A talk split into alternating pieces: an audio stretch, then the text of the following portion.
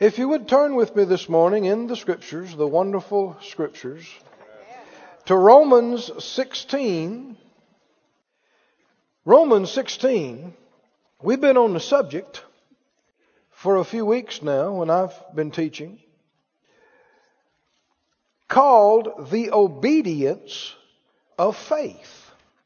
I'd like for us to go further into it today.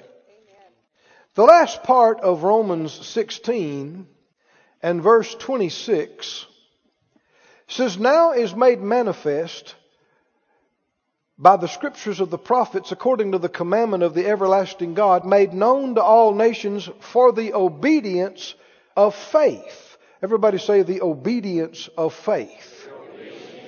Say it again. The obedience of faith. Once again. The obedience of faith. The obedience of faith. Faith and obedience are tied together. And uh, I think sometimes people talk about, well, believe in God, believe in God, I'm believing God, and they look at obedience as a separate category. But no, your faith is shown by works, James said. Faith without works is dead. And what kind of results does dead faith produce? Dead faith won't get you healed.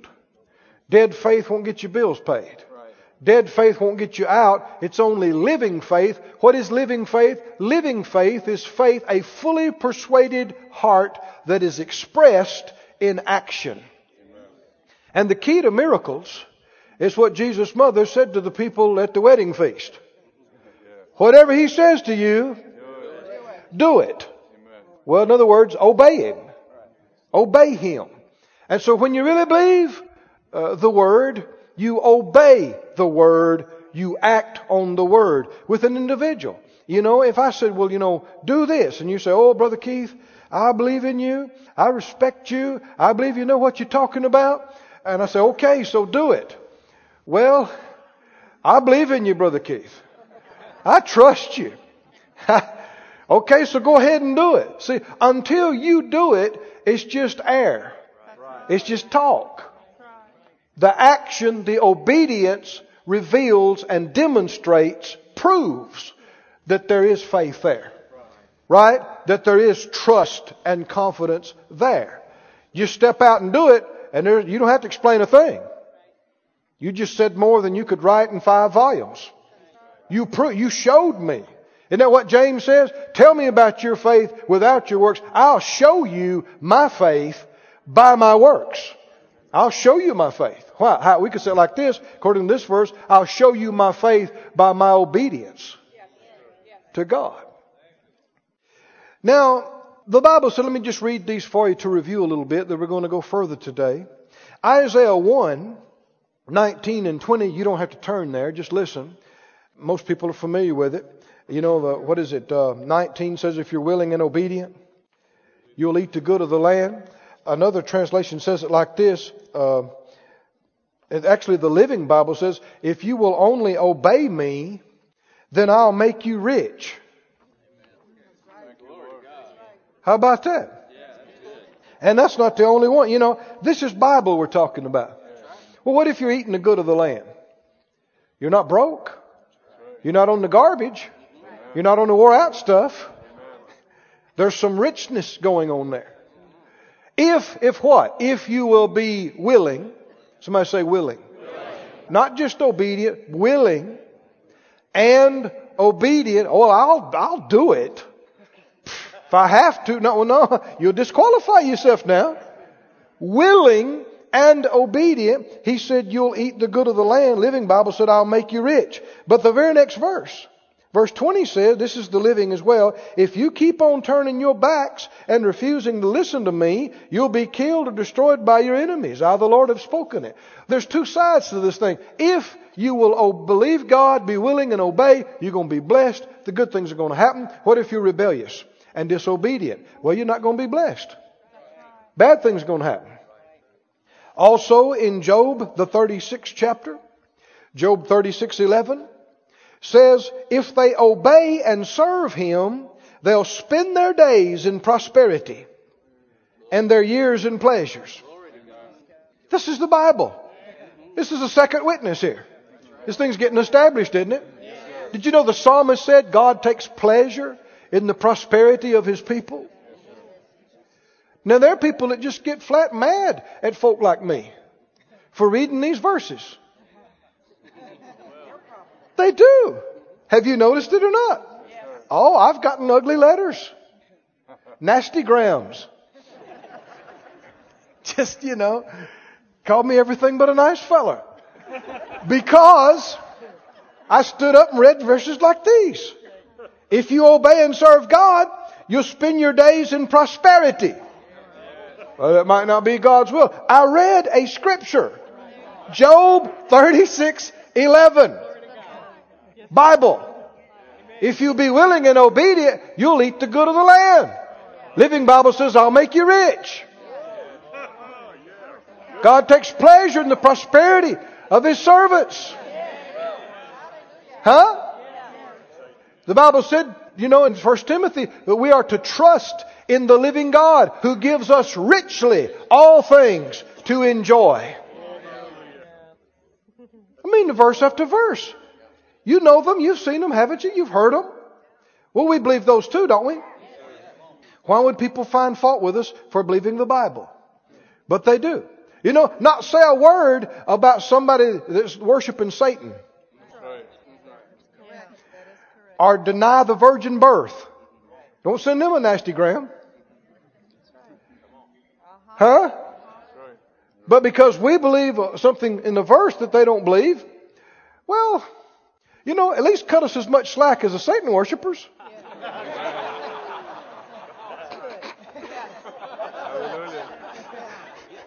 If you're not going to send them a letter, why send us one? We got scriptures. God is a good God. He's the God of increase. He's the God of abundance.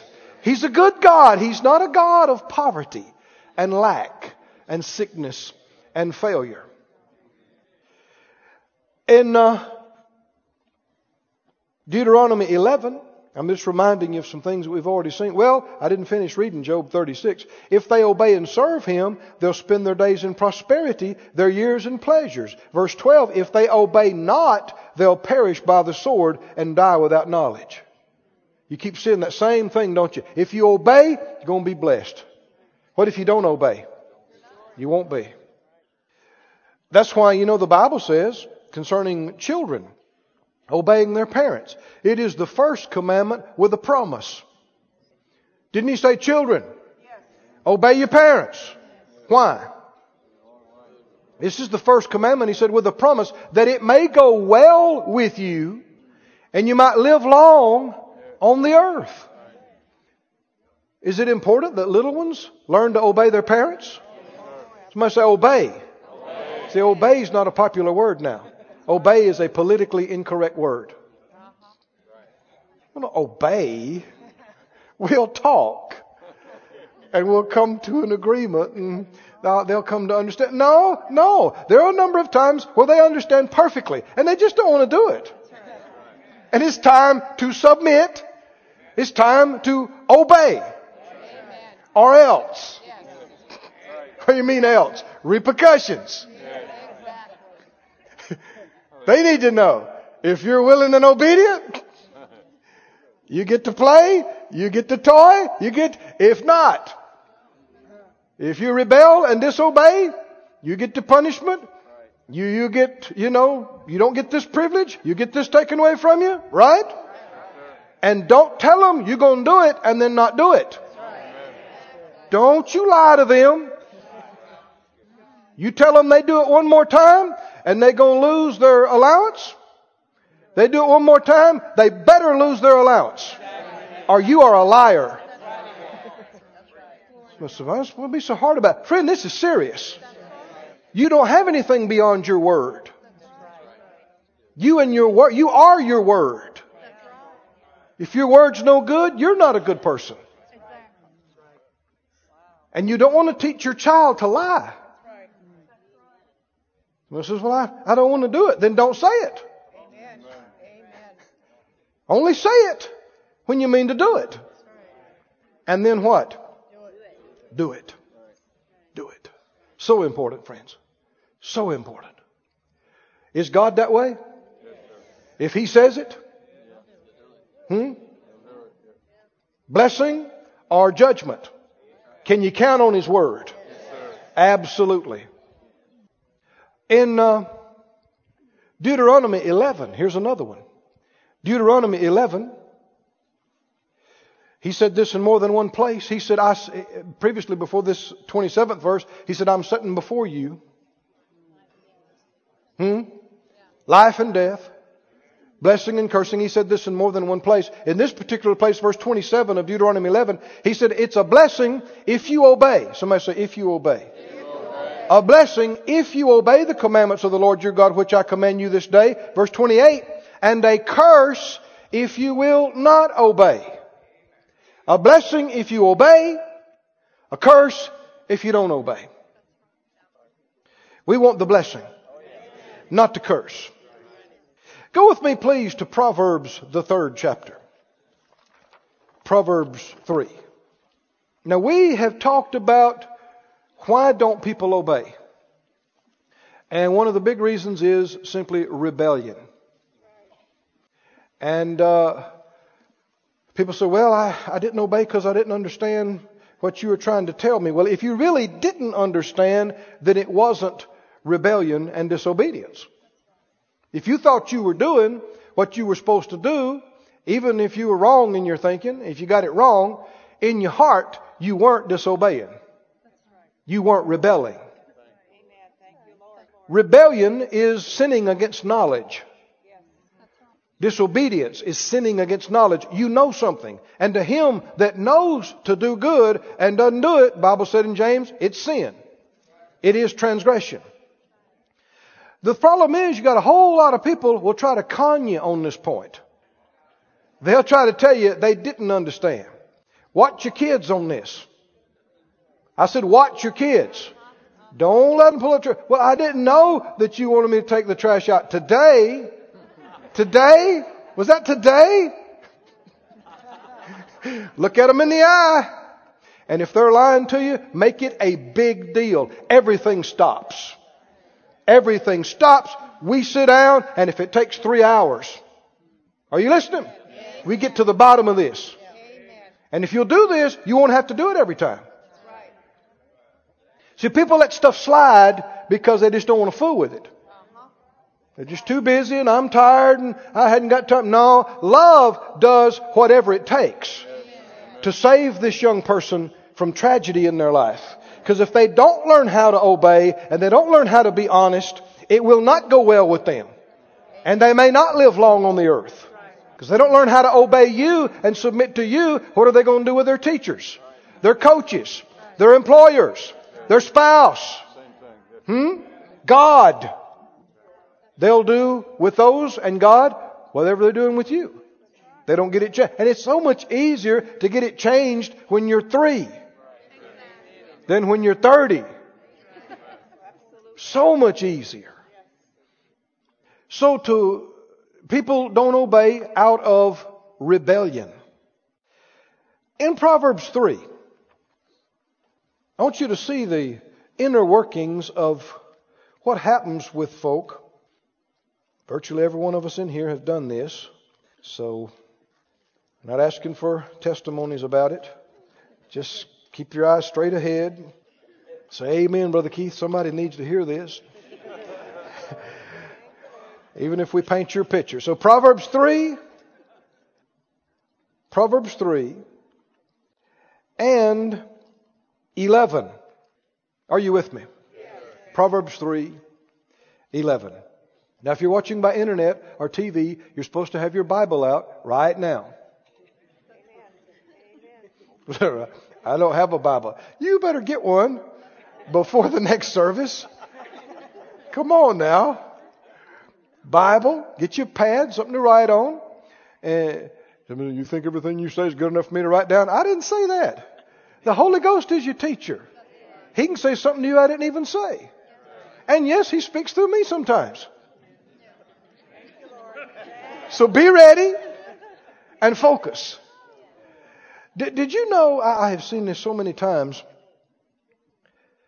You know, not every part of every service or every sermon is just mind boggling and thrilling and overwhelming. Huh? Come on, can I talk to y'all or not? Not every moment of every service, not every moment or every word of every sermon is necessarily, oh, God, you're wonderful. Oh, this is just, it's amazing, every part. We're all still in this body. We have limited knowledge. We know in part. And you'll see this. You have to have the faith and respect for the word to stay with the thing from the beginning to the end if you're going to get the good stuff. Anybody know what I'm talking about? You won't necessarily get it. Well, you won't get it all. The first or second verse that's read or the first 10 minutes. But how many have noticed if you stay hooked and you stay hooked from the front all the way through, you'll get to something. And God will talk to you. Right? Uh, you might not get everything if you say you got a week long meeting. You might not get everything the first or second night. But if you just keep coming, just keep singing with the choir and just keep reading your Bible and turning to the verses, God will get you to a place. Why? Because the people who don't have time, and if everything's not giving them a buzz every three minutes, they turn it off, they get up and leave, they don't get it. I said they don't get it because they didn't love it enough or respect it enough to stay with it long enough so they don't qualify. What did the scripture say? Don't cast your pearls before swine. Don't give that which is holy to the dogs. What does that mean? Don't give precious things to people who don't appreciate it, who don't value it. How would we know if you value it? You willing to come early, stay late, whatever it takes, right? You just, you'll look at 50 verses and not even get a buzz. And just go, okay, what's next? Right? But if you're willing to do that, God will get you to the place. Won't He? He'll get you to the place where you will get something. And you'll get that thing that's inside. And see, we're all believing God together here this morning, aren't we? I'm not the Holy Ghost. I'm not Jesus. You're not. Am I the best ministry in the world? I wouldn't say that. Are you the best congregation in the world? I wouldn't say that. To see, what do you laugh about? You want me to say you're the best congregation in the world, but you think I'm proud and stuck up if I even entertain. Ah! That ain't fair. But how about neither one of us say it? We can say God has given us one of the best families. One. One of the best. One of the best churches. No, I don't even, you know, people say, well, I, I think this or that's the best. No, I never say that. No. There can be more than one best. All of us can be of the best. But what I'm saying is, we're all here by faith. How good is my faith? To believe for utterance and to yield to the Holy Ghost. Well, how good is your faith to believe for utterance and to yield to the Holy Ghost? But God's more interested in this thing than I am or you are.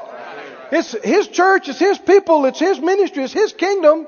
And if you'll now just come in here and just stay with it and stay focused and stay after it and keep expecting and stay with it to the end. He that endures to the end will be saved. Right? Somebody say, don't quit. Stay with it. See, remember this when you're reading your chapters, when you're listening to tapes or CDs, or when you're in services. Uh, you know, if something's not wowing you every moment, that's okay. Don't be bothered about that. But remember, stay with the whole thing. See it through. And that's the people that get the good things. Does that bear witness with you? Proverbs 3. Proverbs 3 and 11 says, My son, despise not the chastening of the Lord. Say that out loud.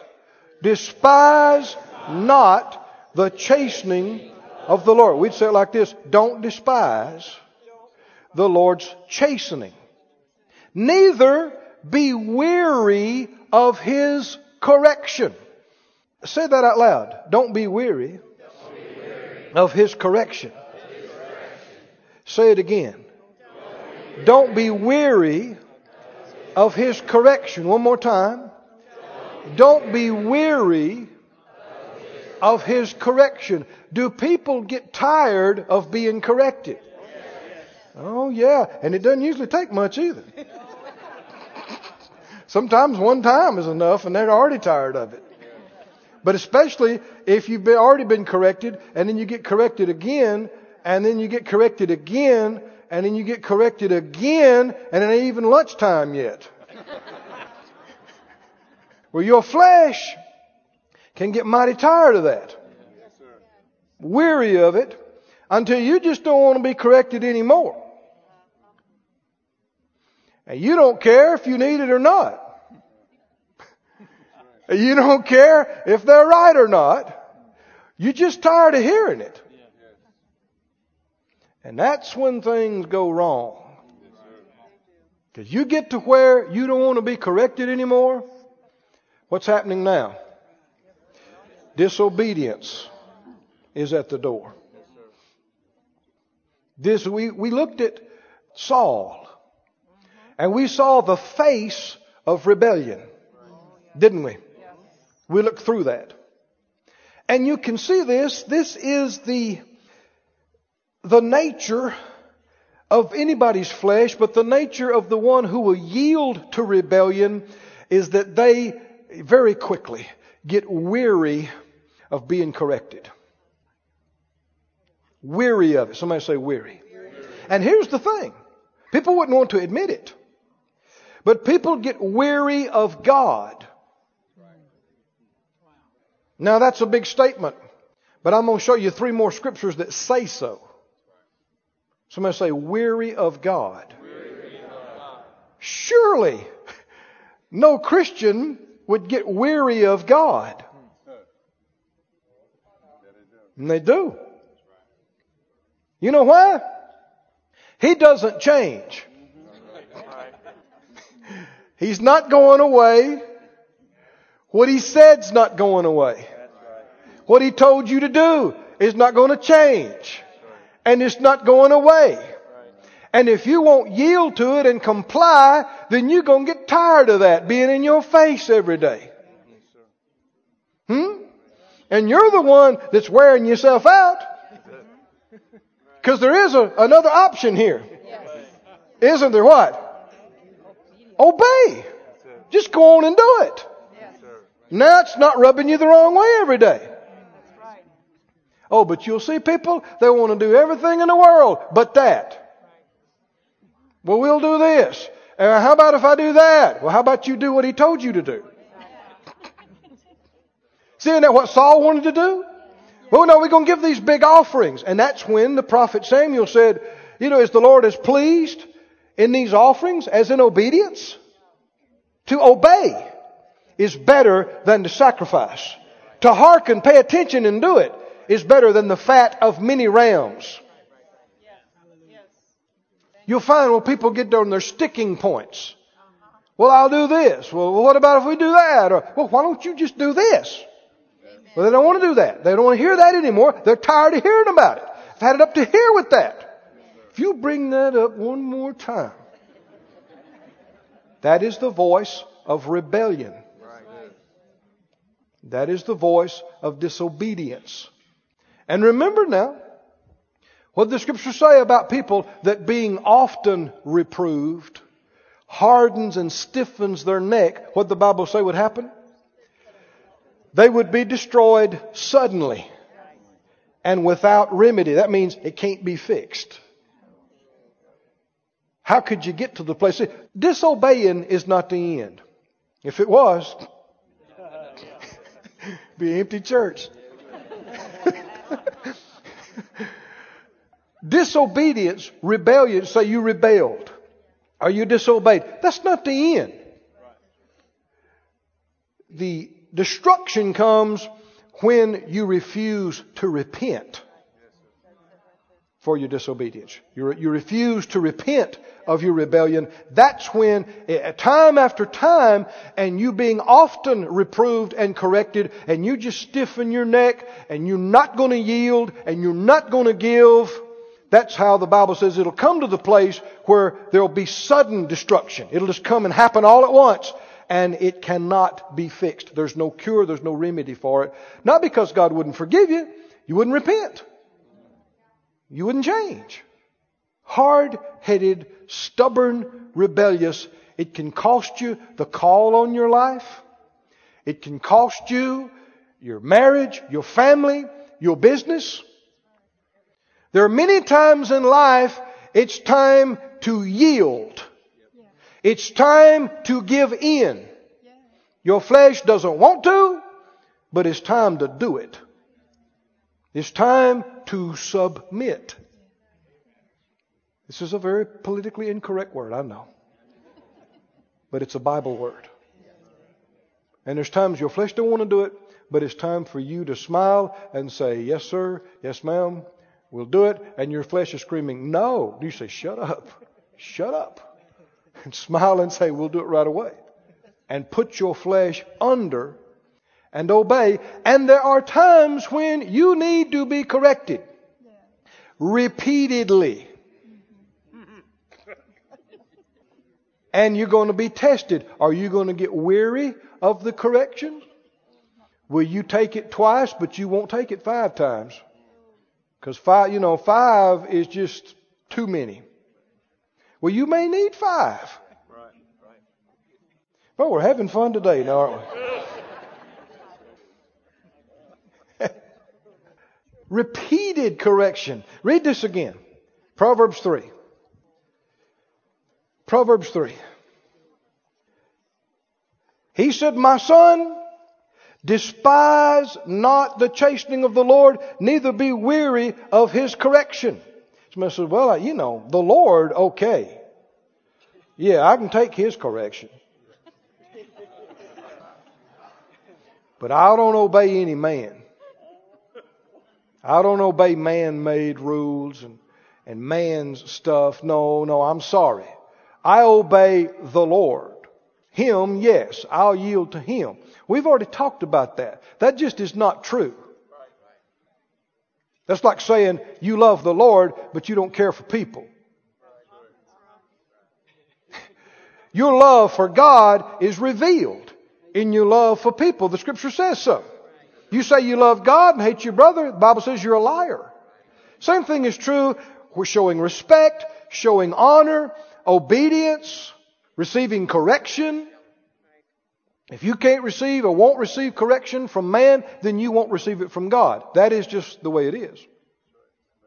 He said, don't be weary of his correction. Say that out loud again for me, please. Don't be weary of his correction. Why would you get weary of his correction? Because you got flesh. Hmm? Hold your place here and go to Hebrews. Said, that's Old Testament, Brother Keith. Well, let's get some New Testament. Hebrews 12. Still Bible. Hebrews 12, verse 3. 12:3 Consider him that endured such contradiction of sinners against himself lest you be wearied and faint in your minds. You've not yet resisted to blood striving against sin, and you have forgotten the exhortation which speaks unto you as unto children, My son, despise not the chastening of the Lord, nor faint when you are rebuked of him. Why would the Lord tell you that? Because you're going to be tempted to. You got flesh. Your flesh is going to have these feelings of being irritated with it and don't want to hear it anymore. Your flesh, my flesh, everybody's flesh is the same way. Hmm. We're going to see it here in just a moment, but nobody goes, oh yes, correct me 12 more times today. I, I just love it. when you correct me. Liar? No, you don't love it. So how do you know? Because I can read. Now, a wise man appreciates it, has enough insight and understanding to see it's helpful. But that you enjoy it? Keep reading. Whom the Lord loves, he chastens, and scourges every son whom he receives. How many know, though, that he's not a child abuser? I mean, you got enough sense to know when it crosses the line from chastening and correcting your children to hurting them and abusing them. Don't you? You're supposed to. Certainly your Father God knows that. And if you be without chastisement, whereof all are partakers, then are ye bastards and not sons. Furthermore, we have had fathers of our flesh, which corrected us, and we gave them reverence. Shall we not much rather be in subjection, subjection, submit to the Father of spirits and live? For they verily for a few days chastened us after their own pleasure, but he for our profit. We, I might say it like this, for our certain good. When he corrects you, it is for your certain good. A man or woman might be hit and miss. Him is always for your certain good, that we might be partakers of His holiness. Now, no chastening for the present seems to be joyous. That's why I said I could read. No chastening is joyous. If you're enjoying it, it's not chastening. Oh, I just enjoy being corrected and reproved. No, you don't. Nobody enjoys being corrected. Nobody does. You might enjoy being taught. Not the same thing. It's being corrected. How many, anybody know what correction is?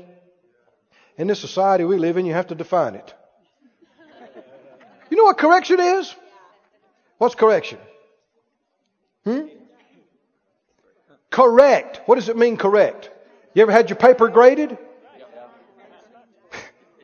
Huh? Anybody ever got a paperback, had a bunch of red on it? What was the red? Corrections. Slash marks. Write it. What is this? Huh? Wrong. Incorrect. Slash, mark, slash, corrected. Did you look at it and go, whoo, this blesses me? look at the red on this page. Huh? If I correct Dave, what's a correction? Something he didn't know and I'm instructing, that's not correction. Corrections, he's going one way and I stop and go, whoa, Dave, whoa, no, not that way, this way. Hmm? Does your flesh enjoy that? Never. Not yours, not mine. Do you need it? Oh, you need it. More than you know. People need a lot of correction. Just look at children. Do they need to be corrected? They need a lot of correct. A child left to himself or herself is going to be a terror. And that nobody will enjoy them. Nobody wants to be around them. Hmm? And they're going to have a bad life. I said, oh, don't say that. No, listen. You may think it's funny as they look at you and go, no. You won't think it's funny when you have to go get them out of jail. Right. Come on. And they said no to the officer. You got to go to the principal's office because they said no to the teacher. Well, then it shouldn't be funny at age two either. It's easier to learn when they're small and young. They're so moldable. Easy to mold them and shape them. Teach them. It should be a, a significant thing, not a little passing thing. So they need to be corrected. Corrected. Corrected. Elsewise, they wind up in the wrong place. You know, flying's that way. I've used this illustration before, but you know, you fly great distances, you have to constantly be making adjustments. That's why you wind up in the wrong country. Huh? You just off two or three degrees and fly at four or five hundred miles for four hours. I mean, you're, you know, instead of north, you're south. So, you need constant corrections to keep you on course. Everybody say it out loud. You need constant corrections to keep you on course. Say it out loud. Constant corrections. Continual corrections. Repeated corrections to keep you on course. Sometimes you need big corrections. Those are even less fun. Big corrections. I mean, let's say I'm doing some bad piloting today and you're riding in the back and I'm off by 20 degrees and I'm 10 miles off of where I'm supposed to be and I pop out of the clouds and there's a great big mountain right there I'm about to run into. We need a major correction. Right now, don't we? I mean, not, you know, not sit there and go two degrees and see what happens. Now, we need to turn this thing on its side and I'm going to spill your ginger ale. And if your seatbelt ain't tight, I may pitch you out in the floor. Right? But you want me to throw you in the floor. Because what's the alternative? the alternative is piling that thing up against that piece of granite over there and you having no more days on the earth.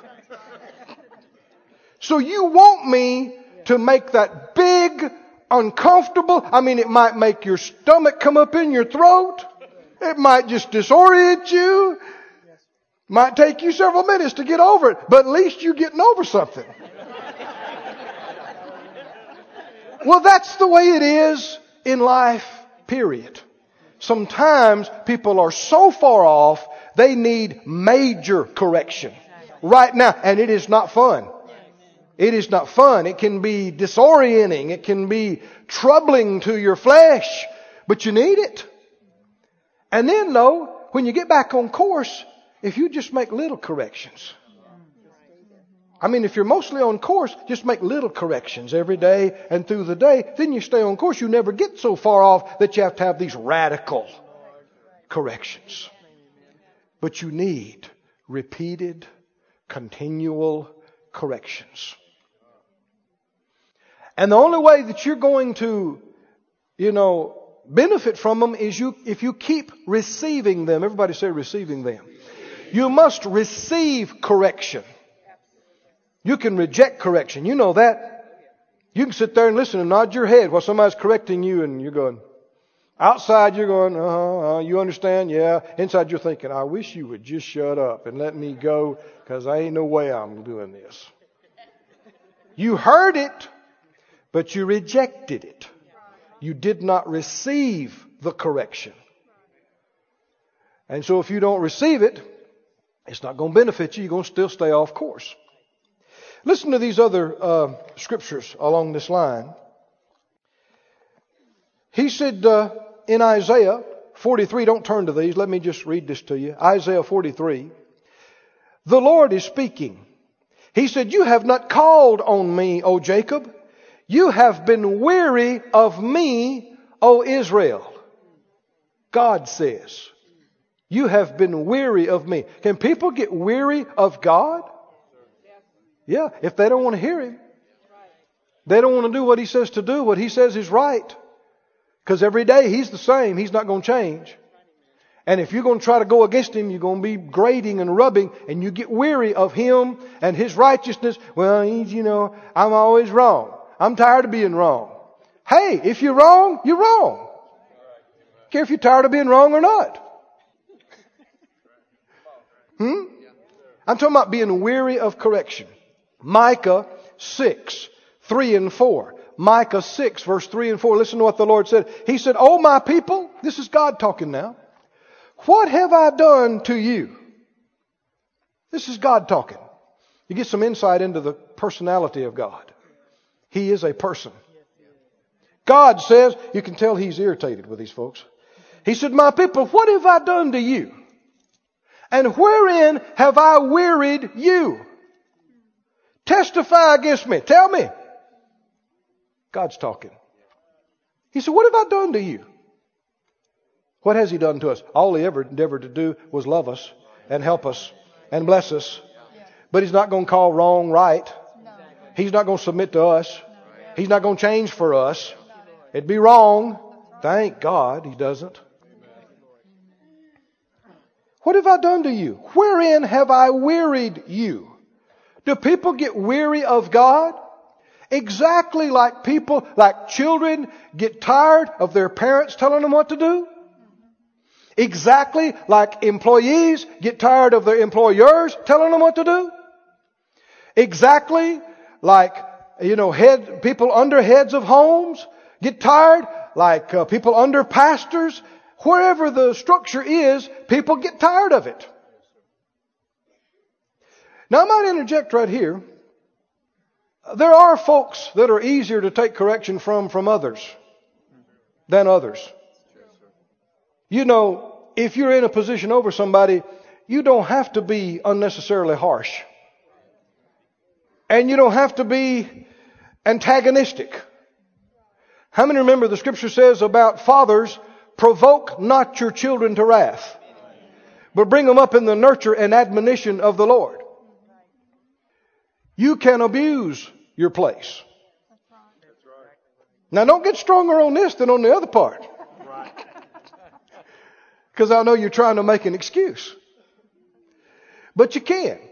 So all of us need to watch and be led. There are times when even though somebody needs to be corrected, it just ain't right to do it right now.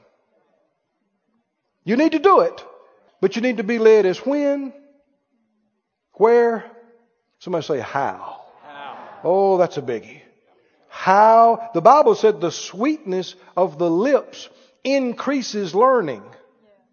How you say something is so important and it makes it more palatable. And above all, it should always be copiously evident when you're correcting somebody that you love them and you care about them. Now that doesn't mean it always has to be in a, in a soft compliment tone. How many know the Lord corrected His disciples? There are times He spoke to them strongly. It was always out of love. He wasn't just trying to do something for Himself. He's concerned about them, cares about them. So there is two sides to this because we, God is perfect. He always corrects perfectly. We are people. We could correct imperfectly. And so you want to watch, you know, how you do it and how you come across. Do it in love, do it in faith, but do it. I said, but do it. Do what needs to be done. He said they got weary of him. Weary of him. The, in Malachi, it says they got weary of his offerings. They said concerning the offerings of the Lord, Behold, what a weariness it is. They got tired of offerings. They said, Every time we come to the temple, we've got to bring these goats and these calves, and I mean, there's blood everywhere, and then you got to clean up and you got to burn these animals, and you got to take the ashes out, and we're just tired of it. So, since you got to do it every day, just bring the sick ones. That's what they said. No need wasting a good animal. Bring the lame, the ones that's deformed. Boy, it angered the Lord too. That's what he was saying previously. He said, What have I done to you that you're tired of me? You know, I might go on, can I take a little liberty here yeah. on the Lord's behalf? Yeah. Humor me. the Lord is saying, I see you're not tired of your rain. You're not tired of breathing. I see you're not tired of your crops coming in and you're not tired of eating every day and, huh? You're not tired of me protecting you from your enemies. Oh, but you're tired of my offerings. You're tired of me correcting you. Well, it just doesn't work that way. You get to thinking that way and feeling that way, then you are yielding to rebellion. You're going to disobey, and it's not going to go well with you. It's going to cost you. Look in uh, Hebrews. I'm thinking about closing. We, before I move past it, he had said, no chastening for the present is joyous, but it's grievous. Nobody likes getting corrected. But do you need to do, receive it? Yes, you do. You need to receive it. Because he said, it's grievous. It's not joyous. It's grievous. Nevertheless, afterward, after you receive the correction, it yields the peaceable fruit of righteousness to them which are exercised thereby. So lift up the hands that hang down, the feeble knees, make straight paths for your feet, lest that which is lame be turned out of the way. Let it rather be healed. You'll notice this is when people quit things when they get tired of being corrected. Have you noticed it?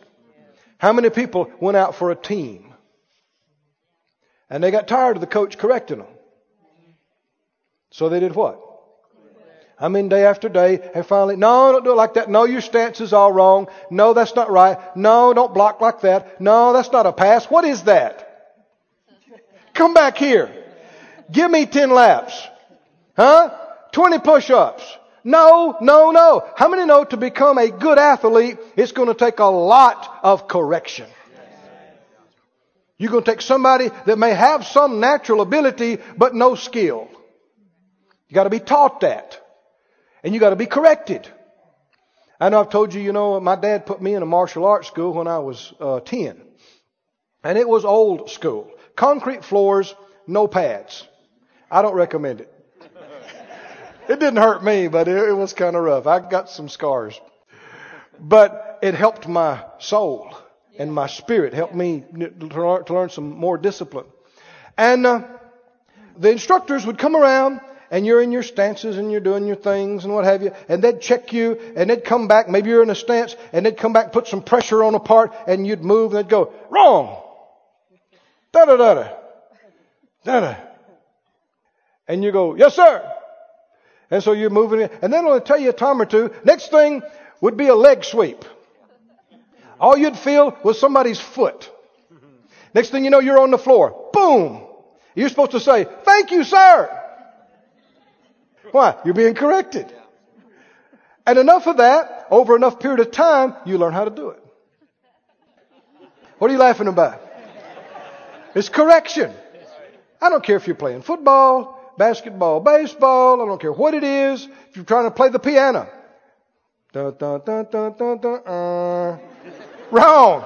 Wrong. Not that. How many know if you're going to become good, you have to keep taking correction? Day after day after day, you have to keep saying, mm, I'm sorry. Yes, ma'am. Yes, ma'am. And your flesh is going, I've had it with this. Just leave me alone. I don't want to learn. So shut up. Shut up. How many know you have to control your flesh to learn to do anything?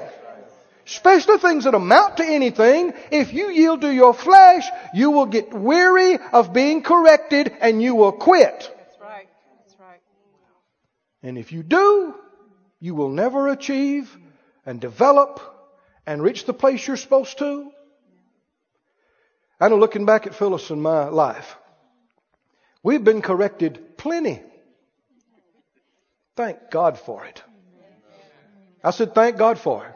We've been corrected privately. We've been corrected publicly. Even less fun. I know, uh, I've told you this, but it, it's a prime example of what I'm talking about. My father in the faith, Kenneth Hagin, who's in heaven now. Thank God for him. I was singing for him. Myself and Patsy Bierman at the time.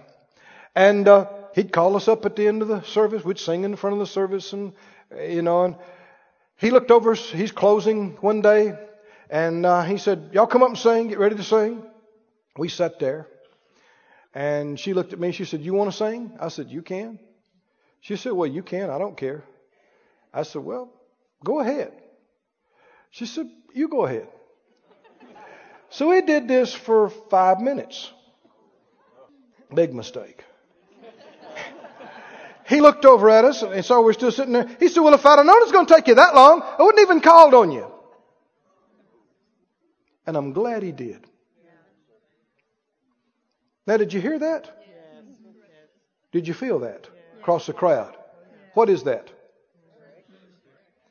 That's hundreds of people going, I think that's too hard. You're wrong. Why? We do this every day. We know he's about to close. We knew it 15 minutes ago. We could tell. We know we're going to be singing at the end of the service. We should be thinking about it. We should be ready. What we're doing is disrespecting the anointing. Disrespecting the Lord. Disrespect, treating the service as though it's a light and unimportant thing. Oh yeah, we do it every day, you know. Okay, whatever.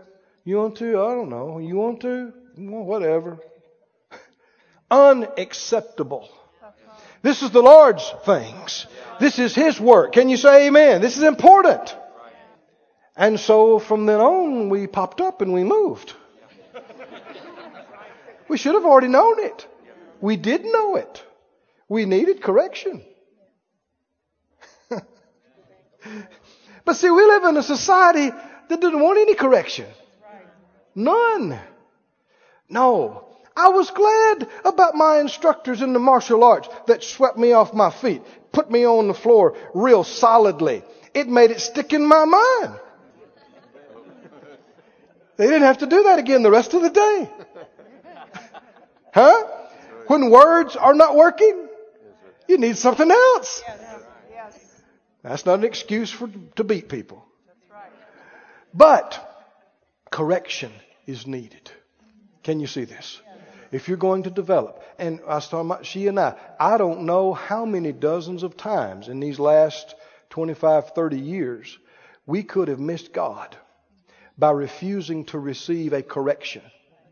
And I'll be honest with you, there were a few times, man, it rubbed me. It rubbed me. I, I actually had to get away for a day or two and get through it because it really chafed me, bugged me. And I had to come back to this. You know, if Jesus is really your Lord, then you don't write your own orders. The most you could do is fall across the bed and put in a request for a transfer. Say, Lord, Lord, I want you to move me. Lord, I want you to let me go somewhere else. I want you to send me somewhere else. And again and again it'll come back denied. Now, you got a choice. You're either going to submit to His Lordship and whoever He puts you under, or you're going AWOL. You're saying, well, I just write my own orders. Where's the paperwork? I'll just write my own and I'll forge the signature. Well, you can. And millions have done it. They just leave places and change churches and change marriages and at whim and at will and they just write their own orders and Jesus is not their Lord. They're trusting in Him as Savior, but He is definitely not their Lord. They're running their own life. The way they want to, when they want to, how. Said out loud, Jesus is my Lord. I submit to Him. Hebrews 13. I wish I was done, but I'm not quite. Hebrews 13. I don't think this will take long. Can you take it? Hebrews 13 and 17. What does it say? Obey them who? That have the rule over you and what? Submit yourself. That's not somebody making you do it. That's you submitting yourself to it. Now, who do you obey? I'm going to just get into this a little bit and then we'll touch on it perhaps next time. But who are you to obey? Look at the verse. No, read the verse. Read the verse. Who? Those, them is plural. So no, not just talking about God. Plural. Them that have the rule over you. Now that's not everybody. The Bible said, for instance, you younger, submit yourself to the elder. Uh, it says, wives, submit yourselves to your own husbands. Talks about uh, people submitting themselves to their spiritual leaders here. Submit yourself to God. There are numerous things that say who should submit to who. You're not supposed to obey just anybody who wants to come along and tell you something to do. Thank God. Phyllis is supposed to submit to me as her husband, but not to just any husband in the church. You know, you try to tell her something, and I doubt she's going to obey you. you say, I'm a man. Well, whoop-de-doo.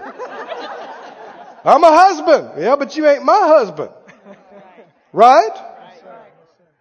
And so, same thing, you know, with the church. You, you know, if you're on, in this church family, then you're under me, you're under her, but that doesn't mean that I have say so in somebody else's church. Do you understand this? So, who should obey whom? Who should you submit to? Who should you obey? Not just everybody on the street, not just everybody wants to tell you something to do. But he said to those that have the rule over you. And in that case, even though people are imperfect, people can make mistakes, you don't want to get weary of being corrected. You want to keep letting the correction come and taking it and receiving it and receiving it. And even if somebody misses it in the area, they could have had a different tone of voice. They could have done it differently. Well, so could you have at some other time in your life, right? Cut them some slack. Believe God. But the important thing is that He told you to submit to Him and obey Him. And unless it just blatantly contradicts something in the written word, you need to yield and comply, even though your flesh is going, I'm tired of it. And the flesh will try to blame other people.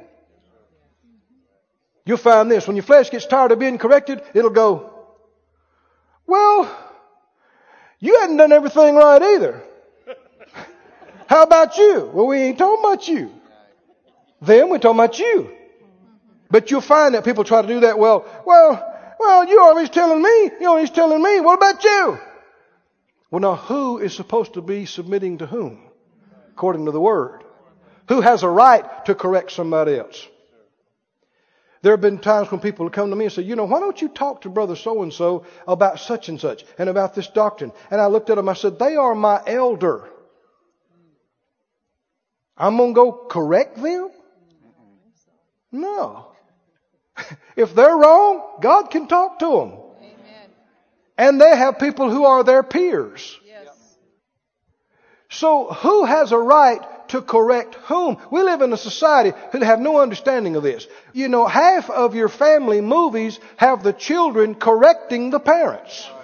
Because the parents ain't got enough sense to get in out of the rain in these shows. Hmm? And they don't have a clue what's happening. No, children should not be correcting parents. People should not be correcting their leaders. Is this right or not? Is this the Bible or not? No, who should be correcting whom? So we need to talk more about that. But let it suffice for today to say that we are not going to be weary of correction. We're going to receive as much as is needed and as much as is required. And if we strike out 45 times, we're just going to come back to bat number 46 just as strong as we did the first time, right? Say, all right, show me again how to hold my hands. Show me again. Okay, it's going to come right across the plate. All right, all right. And just stay with it and you will learn how. I said, you will learn how? Have as much patience with God and the Bible and your spiritual leaders as you've had with your coaches, Yes. Yes. right? And your teachers. They corrected you. Isn't that what he said? Your natural fathers, they corrected you. You received it from them. How much more from God, the Father of spirits, who never makes a mistake? Stand up on your feet. Say it out loud. I will not, grow weary of the Lord's correction directly or through others. I will not grow tired of Him correcting me. I will receive correction as much as it takes. Father, we thank you for your goodness to us. Thank you for your holiness. Your ways are so right and so perfect and so good. We respect you. And even though our flesh doesn't want to hear it and don't want to receive it, you are right the first time and the hundredth time. You are right. And any place where we're not in agreement with you, we're wrong every time. And you're right every time. We'll put our flesh under, no matter how it feels, how it screams, how grievous and annoying it might seem to our flesh. We refuse to yield to the flesh. We'll not get yield to the tiredness and weariness, we will receive correction. Say it out loud. I will, receive, correction. Glory to God. This ministry has been brought to you today free of charge by the partners of Moore Life Ministries and Faith Life Church. If you would like to help send this word to others at no charge, you can become a word sender today. For more information, visit our website at moorelife.org.